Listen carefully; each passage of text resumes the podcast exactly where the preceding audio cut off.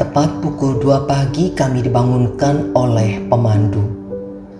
Pagi ini kami akan naik Gunung Bromo. Bukan seperti saat ini tersedia jeep yang mengantar.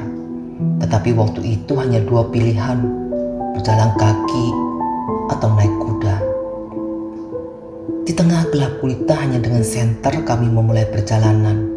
Melewati padang pasir berbisik yang tidak tentu arah karena gelapnya suasana dan hanya percaya pada pemandu kami. Angin dingin begitu menusuk, menembus jaket dan mantel kami menjadi tantangan tersendiri. Kami bersyukur punya pemandu yang sangat ahli hingga mengantar kami sampai di kaki Gunung Bromo. Dan kami melanjutkan sendiri bersama kawan-kawan untuk memulai melakukan pendakian atas 250 anak tangga di hadapan kami. Masih dalam keadaan gelap dan dingin, kami mulai menaiki satu persatu anak tangganya. Mulai dari anak tangga yang pertama sampai ke 100. 150 sudah banyak yang mengeluh. Maka kami saling membantu dan memberi semangat satu dengan yang lain untuk dapat menyelesaikan 250 tangga yang menjadi tantangan. Inilah butuhnya kawan seperjalanan yang saling mendukung dan menyemangati agar semua dapat mencapai tujuan yang telah disepakati. Dalam kehidupan nyata juga demikian. Kita tidak dapat hidup sendirian. Dibutuhkan pemandu dan kawan seperjalanan yang seiman dan memiliki visi yang sama. Dikala kehidupan masuk masa-masa kelam, kita butuh pemandu yang sangat ahli dalam menuntun kita, yaitu Roh Kudus atau Roh kebenaran.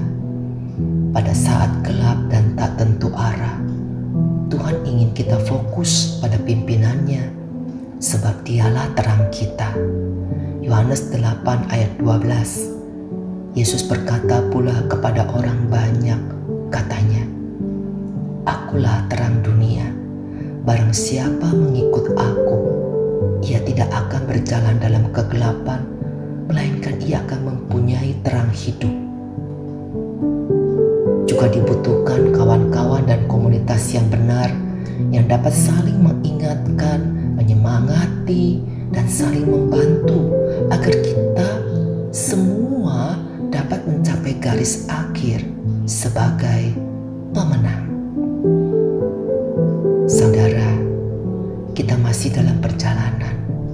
Mungkin saat ini ada dari kita yang sedang masuk dalam jalan yang kelam dan tak menentu.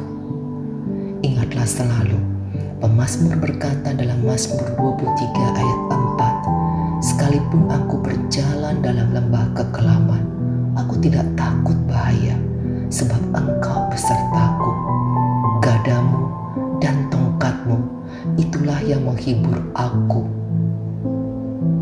Mari saling bergandengan tangan sebagai kawan seperjalanan dan minta panduan dari roh Tuhan agar kita semua dapat mencapai garis akhir sebagai pemenang bahkan lebih dari pemenang.